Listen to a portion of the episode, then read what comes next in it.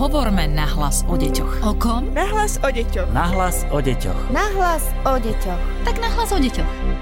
Opäť po týždni je tu pravidelný podcast Nahlas o deťoch. Moje meno je Darina Mikolášová a keďže ste si pýtali tému mimoriadne nadaných detí, dnes sa budeme venovať práve jej. V našom štúdiu je Vladimír Dočkal z Výskumného ústavu detskej psychológie a patopsychológie. Dobrý deň. Dobrý deň. Dlhé roky sa venujete práve tejto téme. Ja som to rátala, je to takmer štyridsať rokov, je to tak? Veru, tak. Menia sa rokmi kritéria toho, ktoré deti považujeme za nadané? Svojím spôsobom áno, aj keď kritériá nejaké objektívne vlastne v tejto oblasti neexistujú. Za nadaného pokladáme toho, kto je nejakým spôsobom šikovnejší alebo úspešnejší alebo má predpoklady byť úspešnejší než tí ostatní. Ale miera tej úspešnosti samozrejme je na konsenze. Alebo často aj sa rôzni odborníci hádajú, že čo treba vlastne pokladať za to nadané dieťa alebo za nadaného jednotlivca. Vo všeobecnosti to môže byť tak dva až päť percent populácie, čiže nestačí byť nadpriemerne nadaný. Nadpriemerne nadaných je nás päťdesiat percent, že? Priemer je uprostred. Ale teda až také dva až päť horných percent sa zvykne označovať slovom nadaný, ale niekto označuje tak aj horných dvadsať percent. Tam naozaj sa nedá presné kritérium povedať, lebo horných päť percent, dajme tomu, sú deti, ktoré v inteligenčnom teste, ktoré im teraz podám, dosiahnu dvadsať bodov. Ale pred dvadsiatimi rokmi v tom istom teste stačilo dosiahnuť osemnásť bodov, aby boli horných päť percent. Takže predsa sa to mení. Čiže ono sa to samozrejme mení. No a tam, kde sa to dá merať celkom presne, napríklad v športe, zoberme si atletiku, beh, za akú dobu zabehneš stovku, tak pred päťdesiatimi rokmi to bolo dvanásť sekúnd a dnes už je to niečo vyše deväť. Takže nemôžeme povedať, že dnes je viac nadaných, než bolo kedysi. Aj keď výkony sú dnes vyššie. Čiže preto sa napríklad psychologické testy musia inovovať a vypracovávajú sa vždy po nejakých rokoch nové normy, pretože ten test, ktorý bol vypracovaný, dajme tomu, pred štyridsiatimi rokmi, tak v ňom stačilo urobiť tých osemnásť bodov, aby som bol priemerný. Uh-huh. Ale dnes už ten priemerný človek urobí tých dvadsať bodov, lebo proste schopnosti akoby rástli a predovšetkým schopnosti pracovať s testami rastú. Takže tento efekt sa nám ukáže v našej populácii a neukáže sa nám napríklad u Rómov, ktorí nie sú zvyknutí týmto spôsobom Aha. pracovať. Takže narážame na prvý problém alebo takú prvú vec, ktorá dá sa vôbec vyriešiť. Chce to predovšetkým zmenu postoja, teda keď hovoríme o Rómoch. Áno, aj medzi Rómami existujú nadané deti, ale väčšinou ich našimi prostriedkami nedokážeme dokážeme odhaliť, pretože aj to nadanie, to intelektové nadanie v populácii tej majoritnej, tak v nejakom teste, dajme tomu, na Slovensku stačí dvadsať bodov, ale v Nemecku musí mať dvadsaťdva bodov a dajme tomu v Spojených štátoch stačí osemnásť bodov. Uh-huh. V tom istom teste, keby to bol teda akože ten istý test, lebo každá tá kultúra má trošku iné špecifiká a ten test má len určitý okruh otázok. A môžu byť otázky, na ktoré v niektorej kultúre zaberáte lepšie a v inej horšie. Ale to isté sa samozrejme týka jednotlivca. My posudzujeme nadanie, pokiaľ ho teda chceme posudzovať podľa testu, tak ho posudzujeme vlastne veľmi často nespravodlivo. Nie len voči tým Rómom alebo takýmto spôsobom nejakým inokultúrnym ale, e, ľuďom, ale aj voči bežnej populácii často nespravodlivo, pretože keď ja predložím dvom deťom jeden test a tie deti v ňom podajú rôzne výkony, neznamená to, že sú rôzne nadané. Možno, že v tom teste bolo viac úloh, ktoré vyžadujú matematické myslenie a ten s tým matematickejším myslením v ňom bol úspešnejší, zatiaľ čo ten druhý, ktorý má iný typ logiky, v tomto type testu neprešiel, ale dáme iný typ testu, ktorý, dajme tomu, bude viac založený na priestorovej predstavivosti a lepší výkon dosiahne to dieťa, ktoré v tom predchádzajúcom teste bolo lepšie.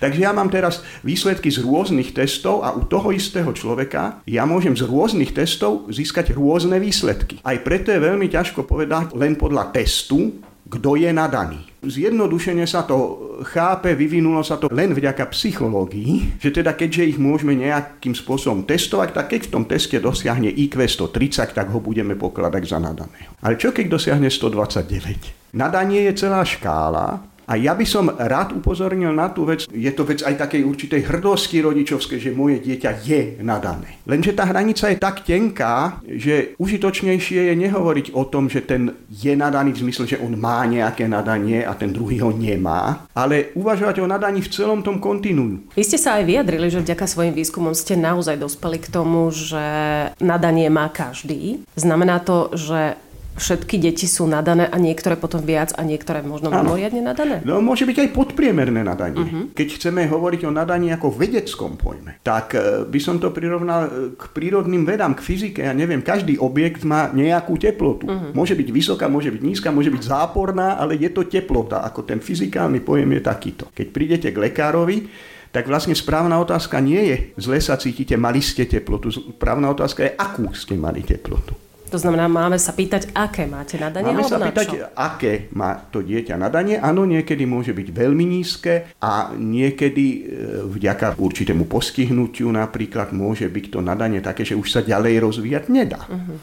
Ale u mnohých detí je to nadanie rozvíjateľné, pretože nevieme nadanie pokladať. Laicky sa to často tak berie, hej, že nadanie je to dané, že s tým som sa narodil.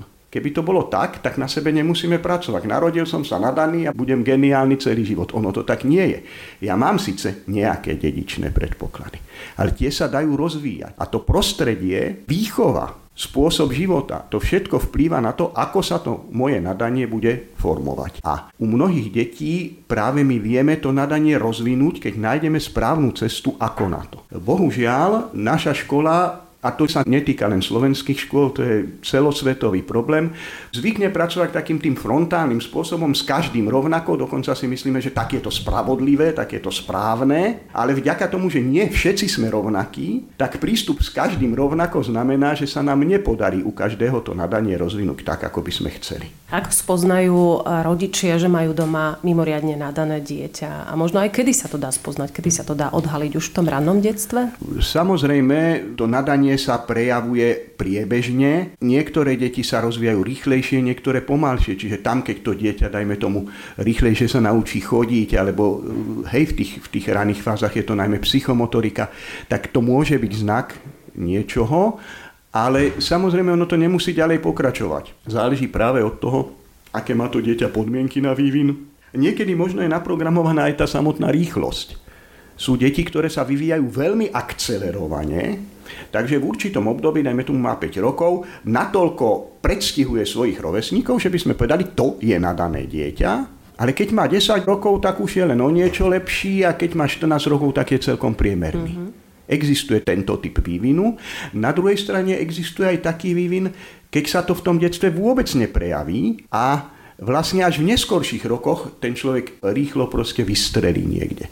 Dokonca môže byť aj človek, ktorý má v detstve nejaké problémy, sa nakoniec ukázať ako veľmi nadaný. Typickým prípadom je Einstein, ktorý mal problém práve v matematike a nakoniec teda bol vysokoškolský profesor matematickej fyziky a, a vieme teda, kto bol Einstein ako vedec, ako objaviteľ a takže ja by som rodičom povedal, aby sa nebáli, aj keď to dieťa má nejaké problémy, aby ho neodpisovali, ale na druhej strane zasa, aby netrvali na tom, že moje dieťa je nadané a je lepšie ako tie ostatné. Každé dieťa je, je svojské a je úžasné. Takže čo radíte rodičom, ktorí majú takéto dieťa? Aké by mali byť ich ďalšie kroky, aby sme to nadanie teda podporili? Ono je to dnes o mnoho ťažšie pre tých rodičov, lebo rodičia väčšinou majú málo detí. Keď majú jedináčika, nemajú to veľmi s kým porovnať a e, rodič má tendenciu to svoje dieťa nadhodnocovať často. Určite, áno. Nie je od vecí ísť sa poradiť za odborníkom. Akým odborníkom? V prípade toho intelektového nadania, o ktoré dnes rodičom možno najviac ide, lebo to má taký cvenk, je to samozrejme psychológ, ale keď dieťa chodí do školy, tak tým prvým odborníkom je aj učiteľ. Nie všetci učitelia vedia odhadnúť nadanie celkom spoľahlivo, pretože sa zameriavajú predovšetkým na to, ako sa to dieťa naučí tú látku, ktorú sa naučiť má. A nám sa ukazuje, že mnohé nadané deti napríklad v škole zlyhávajú preto, lebo to, čo sa v škole učí, je tak nezaujímavé a jednoduché, že to proste vypúšťajú. Z toho dôvodu sa nám môže stať aj pri testovaní napríklad, že dieťa v teste nesplní ľahké úlohy a chytí sa až pri tých ťažších, ktoré ho zaujmú a kde musí viac myslieť. Čiže to je o tých intelektovo nadaných deťoch, ale dobrý psychológ by to mal vedieť nejakým spôsobom posúdiť, nikdy nie na základe jedného testu. Tých testov by malo byť viac a okrem toho sa musí zaujímať aj o mnohé iné charakteristiky toho dieťaťa, ktoré sa často dozvie práve z rozhovoru s rodičmi, z údajov od učiteľov a niekedy aj od spolužiakov, od kamarátov, ako sa to dieťa vlastne prejavuje. Také nadané dieťa má predovšetkým výrazné záujmy. Je aktívne. Uh-huh. Môže byť aj hyperaktívne? Ja, môže byť aj hyperaktívne a tam sú dve možnosti. Nevylučuje sa hyperaktivita ako porucha aj s vysokým nadaním. Uh-huh. Nadanie sa vyskytuje aj u ľudí s rôznymi poruchami, dokonca u postihnutých.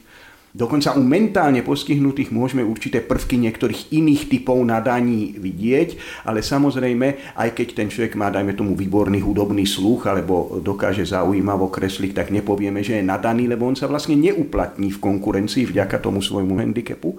Ale dá sa s týmito prvkami pracovať. Dokážu ľudia rozvinúť svoj talent aj napriek svojim problémom. Na jeden z tých problémov u, u, u detí je tá hyperaktivita a tam by som povedal, že môžu byť dva také póly. Jednak to dieťa skutočne môže mať poruchu, ale môže to byť len zdanlivo. Nám sa zdá, pretože to dieťa, tá zvýšená aktivita je proste súčasť toho vyššieho nadania. Tá nervová sústava neustále potrebuje nejaké vzruchy a keď mu ich nedodáme my, tak si to dieťa vyhľadáva samo a môže potom sa to prejavovať aj poruchami správania. Mm-hmm. Nie sú to vlastne poruchy. Čo sa týka tých ďalších znakov. A tam potom to môže niekedy viesť aj k tomu, že to vyzerá ako porucha pozornosti, pretože ja mu dám nejakú nezaujímavú úlohu, no tak to dieťa sa mi pozerá z okna po vrabcoch, ktoré tam švirikajú a ktoré sú zaujímavé a nerieši tú úlohu, ktorú som mu ja dal. A ja poviem, že on sa nevie sústrediť. Uh-huh.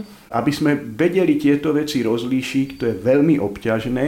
Treba vždy nájsť, či dokážeme to dieťa niečím zaujať. V prípade, že to dieťa dokáže na veci, ktorá ho zaujíma, pracovať, tak to nebude porucha. Lebo keď je porucha, tak sa nedokáže sústrediť nikdy. Nechať dieťa, ktoré je mimoriadne nadané v bežnej škole, alebo by malo ísť práve do školy pre mimoriadne nadané deti? V súčasnosti sa veľmi propaguje myšlienka inklúzie. Spoločnosť je prirodzene heterogéna, rôznorodá. Niekto je blondinka, niekto je, je plešatý, každý sme iný, niekto nosí okuliare, niekto vie behať a niekto sa vie učiť matematiku. A my by sme všetci spolu mali vedieť vychádzať a mali by sme aj spolu, aspoň v tých prvých ročníkoch, byť vychovávaní a vzdelávaní. A dokonca je to náš medzinárodný záväzok, aby sme vybudovali inkluzívne školstvo. To znamená, že by žiadne takéto špeciálne nejaké veci nemali existovať. To znamená, že by nemali existovať školy pre mimoriadne nadané deti? Nemali by existovať ani školy pre mimoriadne nadané deti, aspoň teda v tom prvom cykle. Uh-huh. Prečo existujú a prečo niekedy môžeme pokladať aj za vhodné tamto dieťa dať? Pretože naša bežná škola ešte nie je inkluzívna. Inkluzívny neznamená, že tam chodia rôzne deti. Inkluzívna škola je tá, ktorá je pripravená na vzdelávanie tých rôznych detí a to bohužiaľ nie sú ani školy, ani učitelia. Na tých školách chýbajú ďalší odborníci, lebo samozrejme, keď tam bude takáto pestrá zmesica detí, tak si s tým jeden učiteľ neporadí, potrebuje mať určité zázemie. Toto všetko nemáme vybudované a preto pre deti, ktoré sa líšia, a to sú aj tie deti s postihnutím, aj tie deti nadané, sa vybudovali nejaké špeciálne zariadenia. Keď uvažujem o konkrétnom dieťati v rámci súčasných, hovorím aj medzinárodných záväzkov, by malo chodiť do bežnej školy, len najprv musíme tú inkluzívnu školu skutočne vybudovať, čo chce zmenu myslenia, zmenu vzdelávania, nejaké peniaze navyše, čiže nebude to také jednoduché. Ale z mojich výskumných skúseností poviem, že to špecializované vzdelávanie v špeciálnych školách a špeciálnych triedách má zmysel pre extrémne nadané deti, a to nie je I Q sto tridsať, to je uh-huh. mnoho viac, a prípadne pre deti, ktoré majú popri tom vysokom nadaní nejaké ďalšie problémy, čiže je treba sa im venovať nejakým spôsobom intenzívnejšie, čo sa v tej bežnej triede robí ťažko. Ale mali sme experiment s tzv.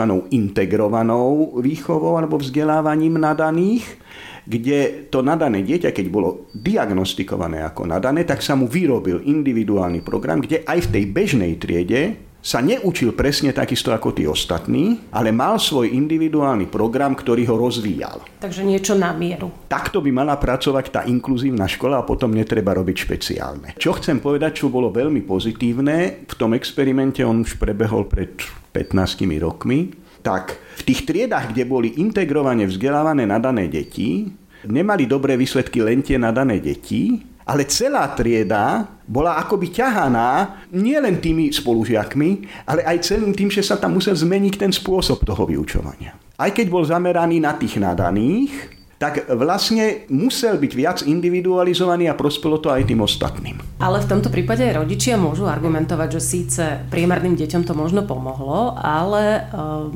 dajme tomu v slepej uličke sa ocitli tie deti, ktoré boli mimoriadne nadané, že sa tak nerozvíjajú. Áno, v bežnej triede, kde to ten učiteľ nevie, prípadne nechce. Stretol som sa aj s prípadmi, kedy škola mala veľký záujem o to, aby mohla diagnostikované nadané deti a riaditeľ sa mi potom priznal, že on s nimi nič nerobí, on len potrebuje zvý... vyšený normatív, lebo, mm. lebo. Lebo v súčasnom systéme, ja verím, že sa to bude meniť, ale v súčasnom systéme je to tak, že ak dostanete na dieťa so špeciálnymi potrebami zvýšený normatív, tak nikto už nekontroluje, akým spôsobom vlastne bol využitý. Takže z tých normatívov na integrované deti bolo možné aj opraviť strechu. Z hľadiska ale tých rodičov zatiaľ nemáme dobré podmienky pre inkluzívne školy a keď majú to mimoriadne nadané dieťa a máme ešte tie školy pre mimoriadne nadané deti, umiestniť alebo neumiestniť? Nechať to dieťa v bežnej škole alebo nie? Je to vždy na zvážení toho rodiča. Rodič má právo rozhodovať, odborník mu len poradí. Ja... pri takých tých deťoch, ktoré sú nadané, ale nie až tak extrémne, odporúčam bežnú školu, ale s tým, že sa pokúšam nejakým spôsobom naučiť tých učiteľov s tými deťmi robiť a pomôcť im vypracovať ten individuálny vzdelávací program. Pre tie extrémne nadané, ako som už povedal, môže byť tá špeciálna škola riešením. Ešte jedna vec je samozrejme aj vývinovo. Tá inkluzívna výchova je ideálna pre menšie deti. Už na druhom stupni základnej školy by mala byť škola viac diferencovaná. A kým nie je, tak jednou z možností sú aj špeciálne triedy. A na tom stredoškolskom stupni tam už ani neuvažujeme, že by sústružník chodil do tej istej školy ako klavirista. Tam je to jasné, že sa to už bude deliť podľa nadania. Ale teraz ma napadá jedna vec. Aj na toho sústružníka treba mať nadanie. To je pravda. Jedna vec, ktorú sme zanedbali, my o nadaní hovoríme vždy len vo vzťahu k tomu intelektu, mm-hmm. vedecká alebo matematická, tak? Prípadne vo vzťahu k umeniu, k športu, ale nadanie treba mať na každú činnosť. Pokiaľ nám na stavebné učilištia budú chodiť deti nie preto, že sú nadané na tento typ práce, ale preto, že sa na nič nehodia, tak nám tie baráky budú stále padať na hlavu a budeme mať problémy s kolaudáciami a podobne. Rodičia možno častokrát, aj vy ste to povedali, preceňujú svoje deti a myslia si o nich, že sú mimoriadne nadané, ale možno to naozaj preceňujú. Môžu týmto svojim vhľadom na svoje deti deťom uškodiť? Samozrejme, či dieťa preceňujete, alebo či ho podceňujete, lebo aj to sa stáva, tak mu vlastne ublížite. Je aj skupina rodičov, ktorá si nevšimne to nadanie a to znamená, neposkytne tomu dieťaťu to, čo by to dieťa potrebovalo. Trebovalo. Raz som sa stretol s mamičkou, ktorá odmietla svoju výnimočne nadanú dcerku dať do špeciálnej triedy, pretože nechce mať cvičenú opicu. Uh-huh. Čo je sympatické, ale teda zariadili sme jej integrované vzdelávanie s individuálnym plánom. Nerozumela tomu, ale potom nakoniec prišla na to, že to je dobré. Dievča bude v normálnom sociálnom prostredí, ale bude sa rozvíjať. Ale teda áno, pokiaľ dieťa preceňujem, a to býva veľmi častý potom problém, že tie nadané deti začnú byť perfekcionistické. Vzhľadom ale na to, že sú ešte malé, tak to všetko, čo si predstavujú, že by mali vedieť, lebo to na, na nich tí rodičia často tlačia, ešte vlastne nevedia, tak stratia sebavedomie. Sebavedomie je jedna veľmi dôležitá zložka nadania. Nesmie byť prehnané, lebo potom človek nič nerobí. Ja svet gombička, ja už všetko viem, hej, tak. Ale nesmie byť ani také, že ja, ja by som síce chcel byť ten Einstein, ale však ja to aj tak nikdy nedokážem. Uh-huh. Hej? Človek musí mať primerané a to treba už u tých detí pestovať a to pestujete práve tým, že na nich máte primerané nároky, pretože viete tie ich kapacity adekvátne zhodnotiť. A na to je dobre sa ísť poradiť, keď to tí rodičia nevedia, len to je častý problém poradenských pracovníkov, že ten rodič tam príde už s hotovým úsudkom a toho poradcu akceptuje len vtedy, ak mu jeho úsudok potvrdí. To znamená, ak za mnou príde rodič s tým, že ja mám extrémne nadané dieťa, ja mu poviem, že viete, ono je to dieťa šikovné, ale nie je to až také úžasné, tak ja som zlý psychológ. Áno. Ale od toho som psychológ, aby som takéto situácie zvládal a aby som vedel tým rodičom vysvetliť. Tým, ktorí svoje deti preceňujú, že ak chcú, aby sa to dieťa naozaj dobre rozvíjalo, tak ho nesmú preťažiť. Tá záťaž musí byť vždy o niečo viac, než na čo to dieťa má momentálne, ale len o niečo. Keď je priveľká, tak to dieťa zlyhá pochopiteľne a ten talent ide niekde dostratená. A samozrejme ale zasa upozorniť rodičov, ktorí si to niekedy neuvedomujú, niekedy to nadanie odhalíme práve vďaka tomu, že rodič príde s nejakým problémom úplne iným a nevie o tom, že má nadané dieťa, tak ho na to upozorniť a primeť ho k tomu, aby potom sa tomu dieťaťu venoval, aby všestrane sa nejakým spôsobom snažil ho rozvinúť. Vrátim sa ešte k tomu zaujímavému, čo ste podotkli, že nadanie sa naozaj nemusí prejaviť v detstve a až potom neskôr. Skončíme radou pre rodičov, ako ako stimulovať to nadanie, ako stimulovať naše dieťa, aj v prípade, že možno nevykazuje teraz znaky mimoriadne nadaného dieťaťa, čím mu môžeme pomôcť, akými podnetmi? Predovšetkým mu tie podnety musíme prisúvať. Mnohé nadané deti si vedia sami nejaké podnety hľadať, ale to potom môže vyznieť až v tej hyperaktivite alebo až v neželaných spôsoboch správania. Čiže je dobre, keď my ako dospelí vieme to dieťa usmerniť a musíme mu tú adekvátnu stimuláciu zabezpečiť. Vidíme, čo ho baví. To je nesmierne dôležité, ale veľmi dôležité je tiež zamedziť predčasnej špecializácii. Ak ja budem s tým dieťaťom od piatich rokov robiť len matematiku, tak z neho nebude ani dobrý matematik. Nájsť spôsob, ako prostredníctvom toho, čo ho baví, ho nejakým spôsobom pritiahnuť aj veciam, ktoré ho pôvodne nebavili. Aby nehovorilo, mňa baví iba počítače, ale aby povedalo, mňa baví strašne veľa vecí, ale najviac ma bavia počítače. To už je potom v poriadku. Dnes nám v podcaste Na hlas o deťoch radil Vladimír Dočkal z Výskumného ústavu detskej psychológie a patopsychológie. Ďakujeme za vzácne rady. Ďakujem za možnosť niečo povedať. A dajte nám vedieť, čo by vás zaujímalo v našich podcastoch na hlas o deťoch zavináč woodpub bodka es ká a ďalší podcast pre vás pripravíme opäť o týždeň. Podcast Na hlas o deťoch realizujeme v rámci národného projektu štandardizáciou systému poradenstva a prevencie k inklúzii a úspešnosti na trhu práce. Projekt sa realizuje vďaka podpore z Európskeho sociálneho fondu a Európskeho fondu regionálneho rozvoja v rámci operačného programu Ľudské zdroje. Hovorme na hlas o deťoch. O kom? Na hlas o deťoch. Na hlas o deťoch. Na hlas o deťoch. Tak na hlas o deťoch.